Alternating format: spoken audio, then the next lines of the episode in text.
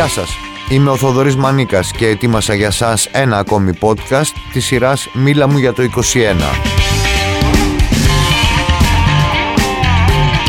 Όχι για το Blackjack, αλλά για το 2021.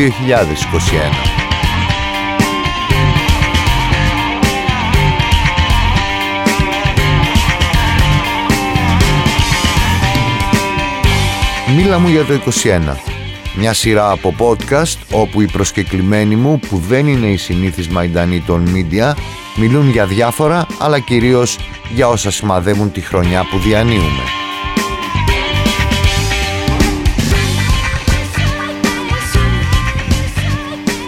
Η σειρά podcast Μίλα μου για το 21 συνεχίζεται με τη ραδιοφωνική συνομιλία που είχαμε με τον Παναγιώτη Κούστα, έναν πολύ ιδιαίτερο άνθρωπο που δραστηριοποιείται σε συλλογικές δράσεις οι οποίες έχουν σαν κέντρο τους την αλληλεγγύη και τη συμπαράσταση στον άνθρωπο και εν τέλει την καλύτερη ποιότητα ζωής.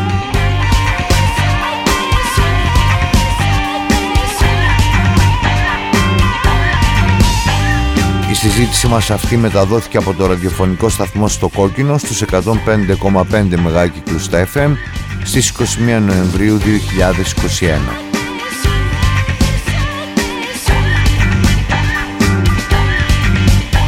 Παναγιώτη Κούστα μιλήσαμε για τα πρώτα βήματα του ιδιωτικού ραδιόφωνου στην Ελλάδα με το ιστορικό κανάλι 15 για τις συλλογικότητες στις οποίες είναι ενταγμένος όπως π.χ. την συλλογικότητα Ροζανέρα στο Λόφο Καστέλη έξω από τα Χανιά και για πολλά ακόμη.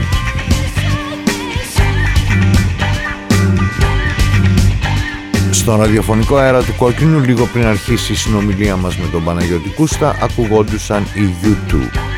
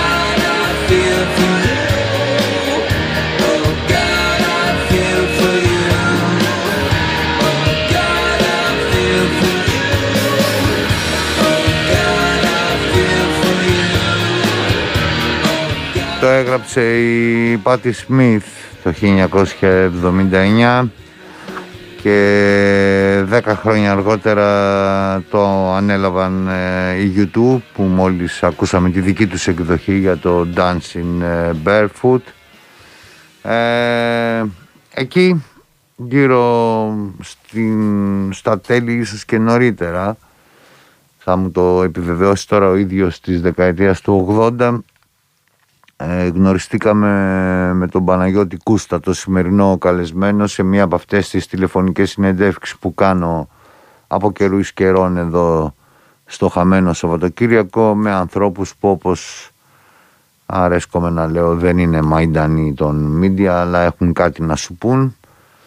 Ε, πότε ήταν ρε Παναγιώτη που γνωριστήκαμε πρώτη, θυμάσαι; Νομίζω ότι ήταν στο κανάλι 15, επί διεύθυνσης Ρούσου Κούνδουρου. Που σημαίνει, Καλησπέρα κιόλας. Επίσης, που σημαίνει 88-89, καλά το είπα, έτσι κάπου εκεί δεν είμαστε. Ναι, ε, 88-89 πρέπει να είναι. Άρα μπορούμε να πούμε αμ, αμ, αμφότεροι, αν μας ρωτάνε πότε γνώρισε ο ένας τον άλλον, ήμουν ανιός και γέρασα.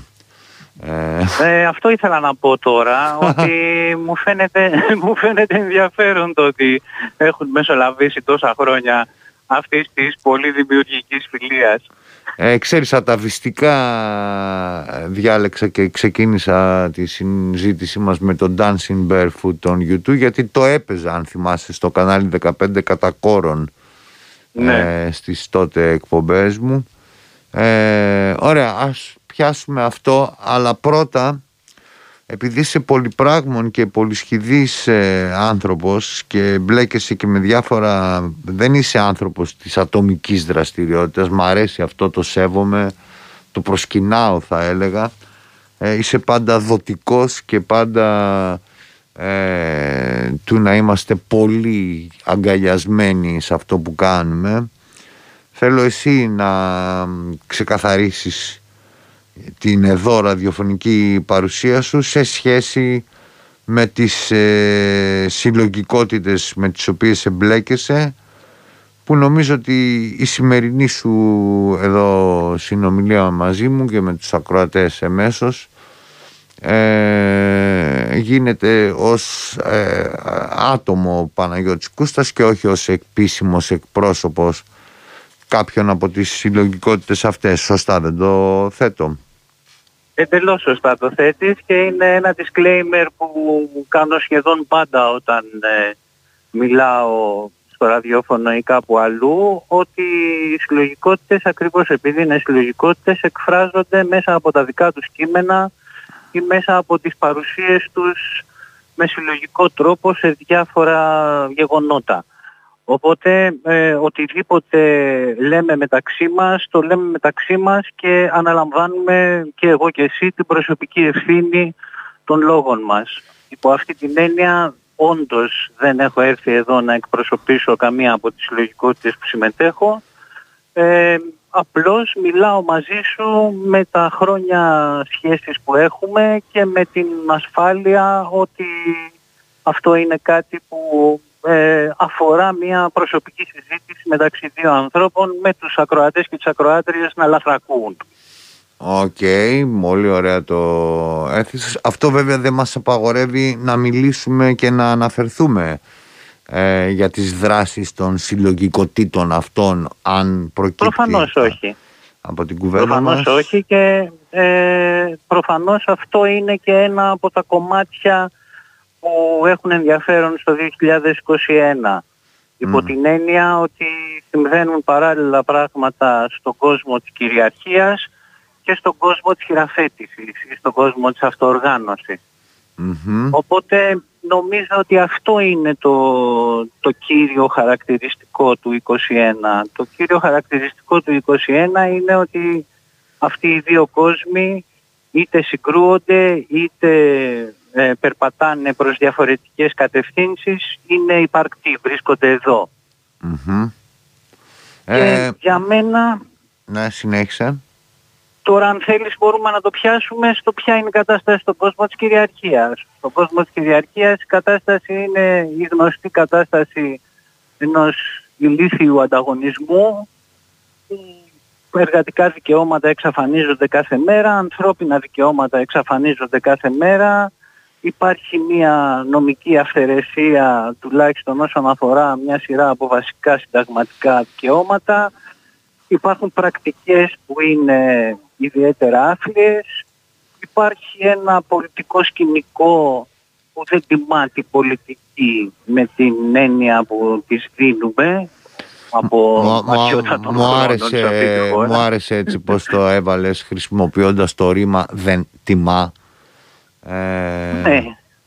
Αν άκουσα καλά δηλαδή. Ε, ναι, ναι, ναι. Πραγματικά δεν τιμά και δεν είναι μόνο ότι δεν τιμά, είναι για μένα αυτό επειδή βρίσκομαι ακριβώς παγμένος στον άλλο κόσμο, στον κόσμο της χειραφέτησης και στον κόσμο της αυτοοργάνωσης, είναι και ένα δείγμα ότι αυτό που ονομάζουμε αντιπροσωπευτικό σύστημα έχει φτάσει στα όρια του, ε, τα έχει ξεπεράσει και έχει καταφέρει να είναι αυτή τη στιγμή μια τροχοπέδη για τα πράγματα που θα έπρεπε να αντιμετωπίσουμε με επίγοντα χαρακτήρα στο μέλλον. Εγώ που είμαι λίγο... Αναφέρομαι... Να για πες, για πες, συγγνώμη κιόλας. Και αναφέρομαι τόσο στην κλιματική αλλαγή όσο και σε αυτό το είδος του FZIN που υποτίθεται ότι είναι η ανάγκη όλων των ανθρώπων. Δεν είναι το Black Friday το FZIN σε καμία περίπτωση. Προφανώς, αλλά ε, εδώ έχουμε να κάνουμε τώρα με μία, στο πούμε, κατάσταση ύπνωσης στην οποία προσπαθεί ε, αυτή η απέναντί μας πλευρά να, επιβάλλει, να υποβάλει τους ανθρώπους. Ε, και δυστυχώς οι άνθρωποι από τους οποίους θα περίμενε κανείς τις αμεσότερες και τις ισχυρότερες αντιδράσεις ε, όλο και πιο πολύ ε, δείχνουν να αρέσκονται σε αυτή την ύπνοση. Ε, δεν ξέρω πώς το βλέπεις εσύ που είσαι ας πούμε πιο πολύ στο μετερίζει, στα κάγκελα αλλά εγώ που είμαι πιο αποτραβηγμένος παρατηρητής αλλά πάντα ενεργός και με τις αντένες μου ισχυρές και με τα αισθήματά μου απέναντι ε, στο καθεστώς ε, να είναι πάντα στη θέση τους όσο μπορώ δηλαδή το παλεύω να ισχύει αυτό όπως ήμουνα 20 χρόνων να είμαι και τώρα. Όταν βλέπω όλο αυτό το πράγμα αυτό που χαρακτηρίζω ως ύπνωση το Black Friday το παιδιά 16 χρονών να κλαίνε γιατί το καινούριο το iPhone χάλασε και πώς θα κυκλοφορήσω. Αν δεν έχω το καινούριο θα με κοροϊδεύουν τα άλλα παιδιά. Και το ένα και το άλλο.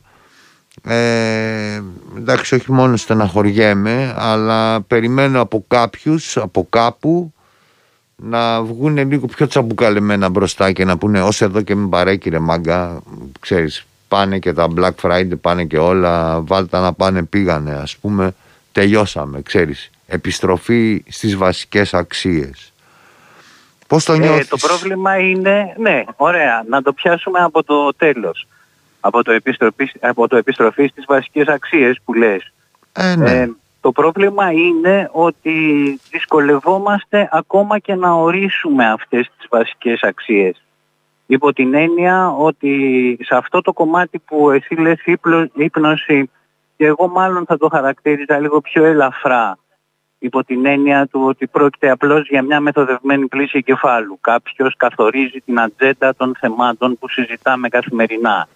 Αυτός ο κάποιος ξέρεις πολύ καλά ότι ε, δεν είναι ούτε χτεσινό φαινόμενο αυτό, ούτε προχτεσινό. Πάντοτε υπήρχε ούτε μια και, τάση ούτε και, είναι ένα, ούτε και είναι ένα άτομο μόνο του, ας πούμε, προφανώς. Ακριβώς. Πάντοτε υπήρχε λοιπόν μια τάση της κυριαρχίας να ορίζει την ατζέντα, να ορίζει το περιθώριο μέσα στο οποίο θα σκεφτόμαστε και να δημιουργεί αλήθειες για τις επαναλήψεως.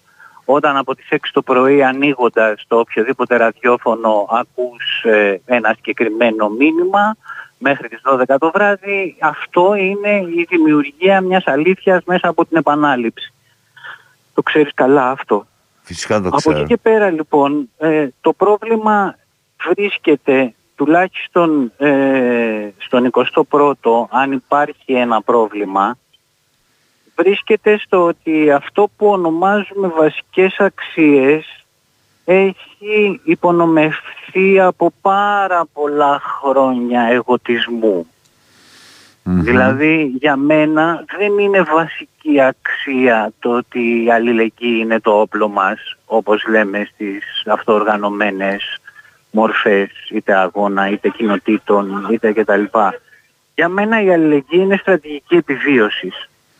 Υπό την έννοια ότι δεν μπορώ να διανοηθώ ότι αυτό το μοντέλο που λέει ότι μπορείς να ζήσεις πατώντας επί των άλλων φτάνει κάποτε να είναι ε, καθολικό.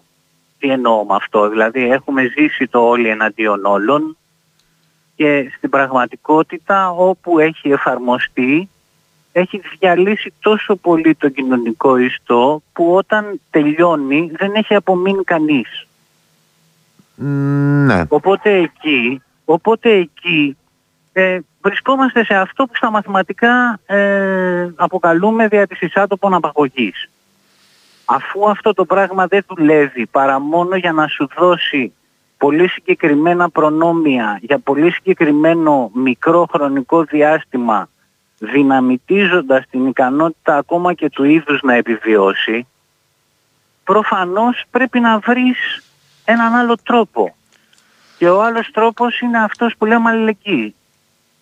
Προφανές είναι αυτό. Ε, θα βγω και θα σε βγάλω και σε ένα λίγο άγαρμα από το επίπεδο της θεωρίας και της περιγραφής του πράγματος και θα έρθω στο εμπράγματο, στην πράξη γιατί ο ραδιοφωνικός χρόνος όπως ξέρεις όσο καλά ξέρω και εγώ είναι αδυσόπιτος και εδώ απέναντί μου γράφει 13 λεπτά ακόμα ότι έχουν απομείνει. Okay. οπότε ε, θέλω να σε ρωτήσω επ' αυτό ακριβώς που λέμε χωρίς να αλλάζουμε γηπεδάκι ε, εν πρώτης μια προφανή ερώτηση γιατί όπως την κάνουμε για τα κρεοπολία, για το ποδόσφαιρο ή για τα καμπάρε ε, την κάνουμε και για το κίνημα της αλληλεγγύης, της συμπαράστασης, της αυτοοργάνωσης και ούτω καθεξής.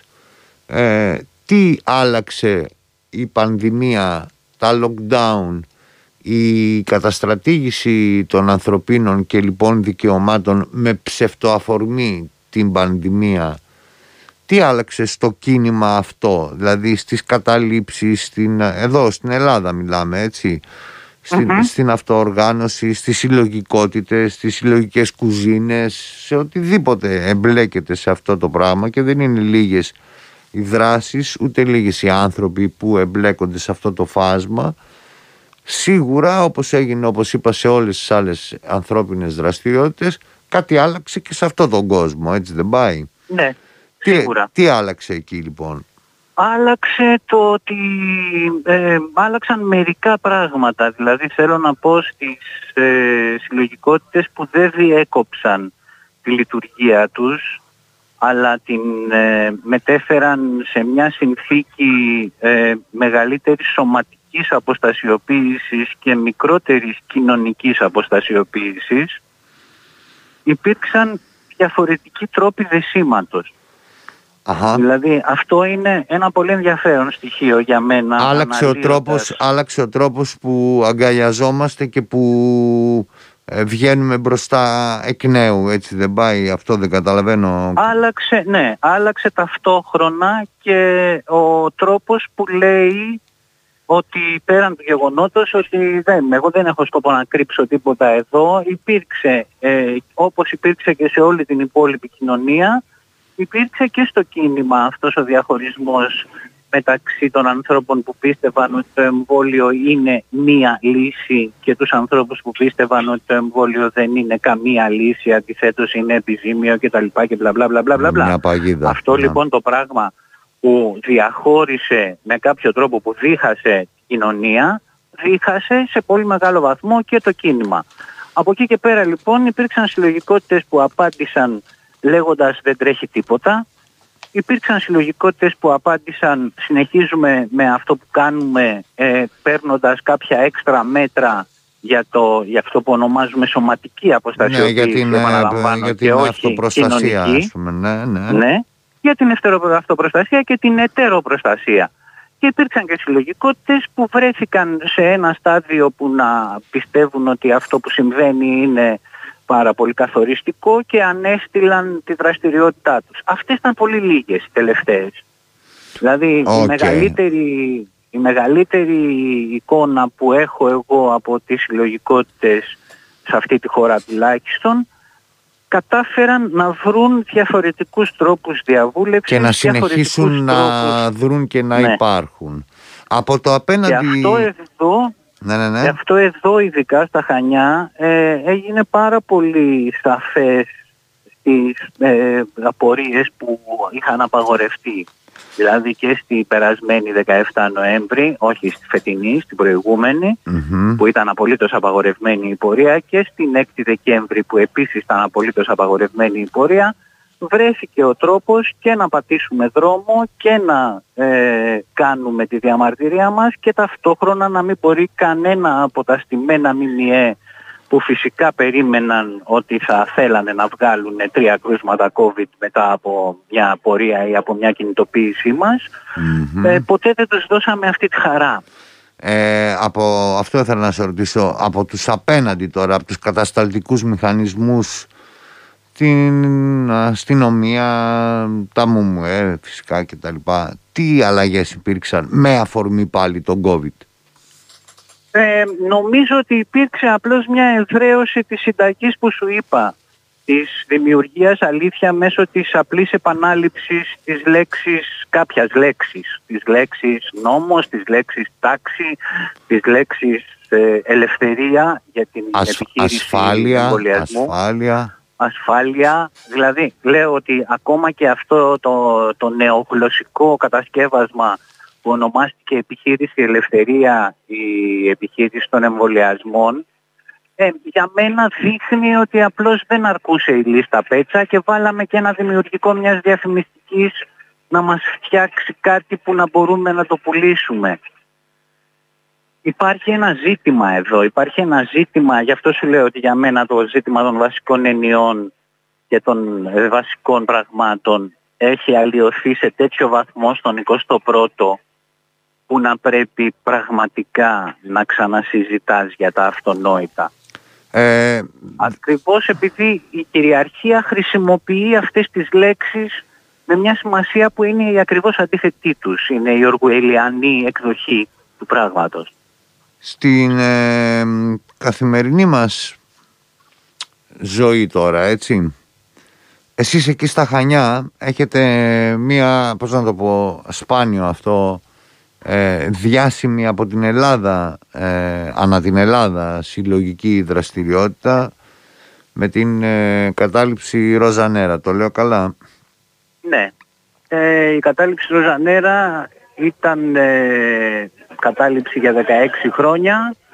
Μεσολάβησε ένα ενδιάμεσο διάστημα 9 μηνών, ακριβώς 9 μηνών όσο και μια φυσιολογική ανθρώπινη εγκυμοσύνη και τώρα η, το, ο χώρος αυτός τον οποίο παλότερα καταλάμβανε η Ρόζα Νέρα και περιείχε μόνο ένα κτίριο είναι ένας χώρος μεγαλύτερος που περιλαμβάνει και ένα δεύτερο κτίριο που δεν ήταν υποκατάληψη στο παρελθόν. Ε, η διαδικασία είναι ακόμα πιο ανοιχτή από το παρελθόν και η συνέλευση που διαχειρίζεται όλο το εγχείρημα είναι η συνέλευση αυτοδιαχείρισης για τον Λόφο Καστέλη. Σας αγάπησε περισσότερο η κοινωνία των Χανίων σε αυτό το χρονικό διάστημα έτσι όπως το θέτω; Νομίζω ότι η σχέση είναι δεδομένη.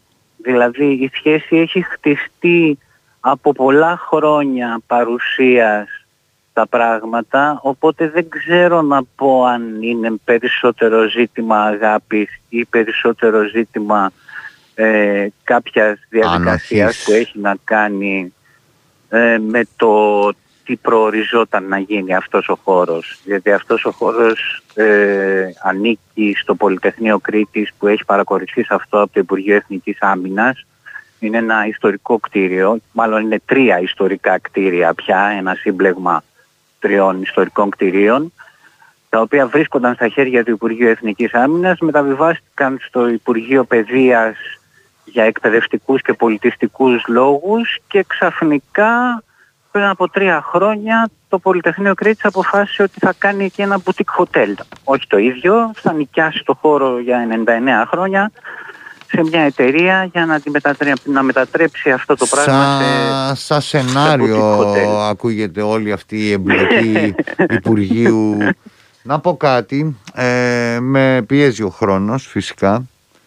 Ναι. Ε, εσύ σαν Παναγιώτης Κούστας, μια που ανέφερες πολλές φορές τον 21ο αιώνα, τον Παναγιώτη Κούστα του 20ου αιώνα, κανάλι 15, ε, δεκάδες άλλες δραστηριότητες το σύριαλ που γράψαμε μαζί για μία και μόνη φορά το είμαστε στον αέρα που πάντα υπερηφανεύομαι να το λέω αυτό ότι μαζί δυο ξέμπαρκοι άνθρωποι που δεν ήταν σεναριογράφοι καταφέραμε και γράψαμε αυτή την παρανοϊκή ιστορία ε, τα κουβαλάς μαζί σου ή τα έχεις απομακρύνει ας πούμε; Ε, όχι, δεν το έχω απομακρύνει. Αλλά εδώ θα επικαλεστώ μια φράση που έχει πει ο φίλος μου ο Μιχάλης Ομανολιός που είναι συγγραφέας επιστημονικής φαντασίας επίσης ότι ε, μεσο, μεσ, μεσολαβούντος αυτού του χρόνου που έχει περάσει όλα αυτά, για όλα αυτά μπορώ να μιλήσω πια ως εκπρόσωπος του ανθρώπου εκείνης της εποχής. Ε, ναι, προφανώς ότι ε, έχει φύγει από μέσα όλο αυτό το, το στοιχείο της έξαψης που μας διακατήχε τότε σε όλες αυτές τις δραστηριότητες. Οπότε ο αναστοχασμός πάνω σε αυτές έχει βγάλει και συμπεράσματα, έχει βγάλει και πρακτικές πραγμάτων που ε, δεν θα ήθελες να επαναλάβεις και πρακτικές πραγμάτων ή σχέσεων που διατηρείς ή θα ήθελες να ε, εξακολουθείς να έχεις ή πάνω σε αυτό το πατρόν να προσπαθείς να χτίζεις σχέσεις. Γιατί τώρα όλη αυτή η πορεία επειδή και στο επίσημο βιογραφικό μου αναφέρεται ότι έχω προσπαθήσει σκληρά να μην έχω καριέρα και τα έχω καταφέρει ευτυχώς ε, νομίζω ότι είναι αυτό το πράγμα για το οποίο μπορώ να πω ότι για οτιδήποτε έκανα πριν από τον 21ο αιώνα δεν αισθάνομαι ότι έχω να τραπώ για κάτι.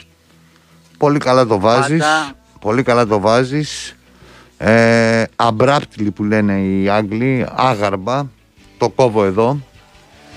Γιατί είμαστε στον αέρα και πρέπει να συνεχιστεί η ροή του προγράμματος με το δελτίο ειδήσεων που δεν έχουμε μάθει ακόμα να το μετακινούμε λίγο πιο εκεί εάν πρέπει. Οπότε ξέρεις μένουν εκεί όλα ακούνητα ε, σε... Να πω μόνο τη φράση των Ζαπατίστας και ότι λείπει λείπει. Έτσι κι αλλιώς έχουμε μπροστά μας πολύ καιρό ακόμα να ξαναμιλήσουμε ή να κάνουμε πράγματα μαζί. Εννοείται αυτό που σίγουρα δεν λείπει μέχρι τότε από τη μεριά μου τουλάχιστον ξέρω και από τη δικιά σου είναι η αγάπη που σου έχω και η αγάπη για όλα αυτά που κάνεις και οραματίζεσαι.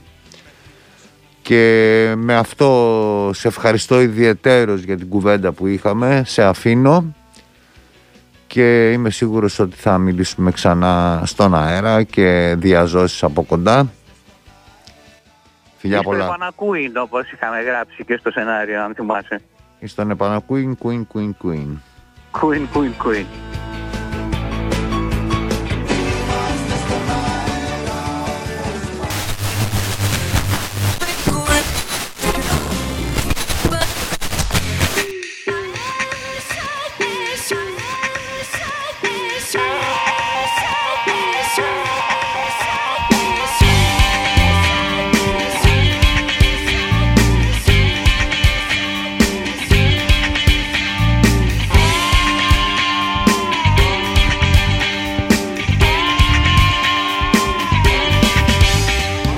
Ήταν ένα podcast της σειράς «Μίλα μου για το 21».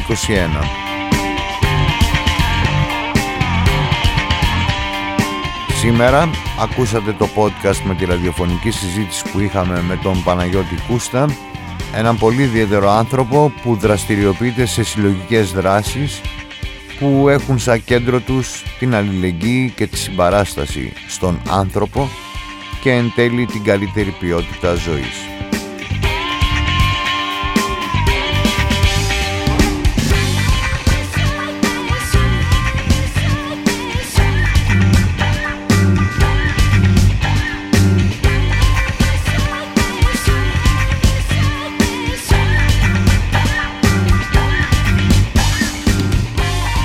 Συζήτησή μας αυτή μεταδόθηκε από τον ραδιοφωνικό σταθμό στο Κόκκινο στις 21 Νοεμβρίου 2021.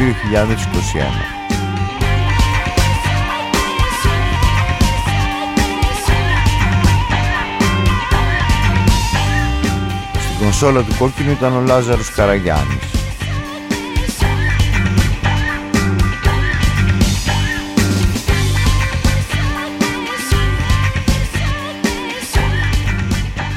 Τηλεφωνική σύνδεση επιμελήθηκε η Μαρέλ Ζαχαρέλ.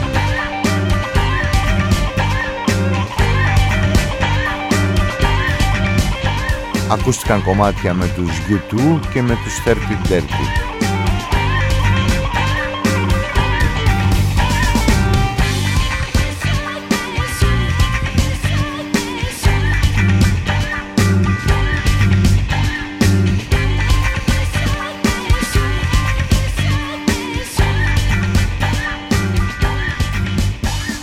Post Production και τελικό μοντάζ Γιώργος Μπαλούμης.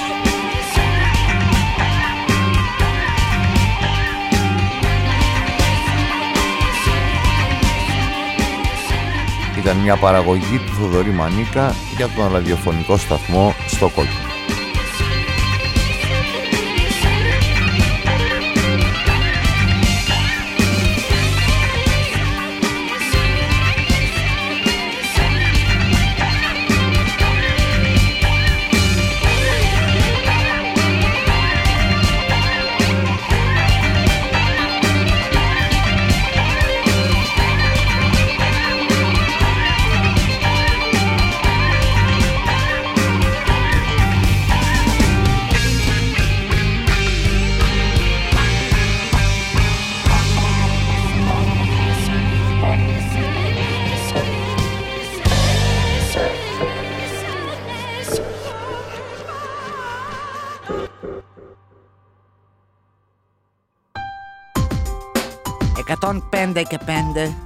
Στο κόκκινο.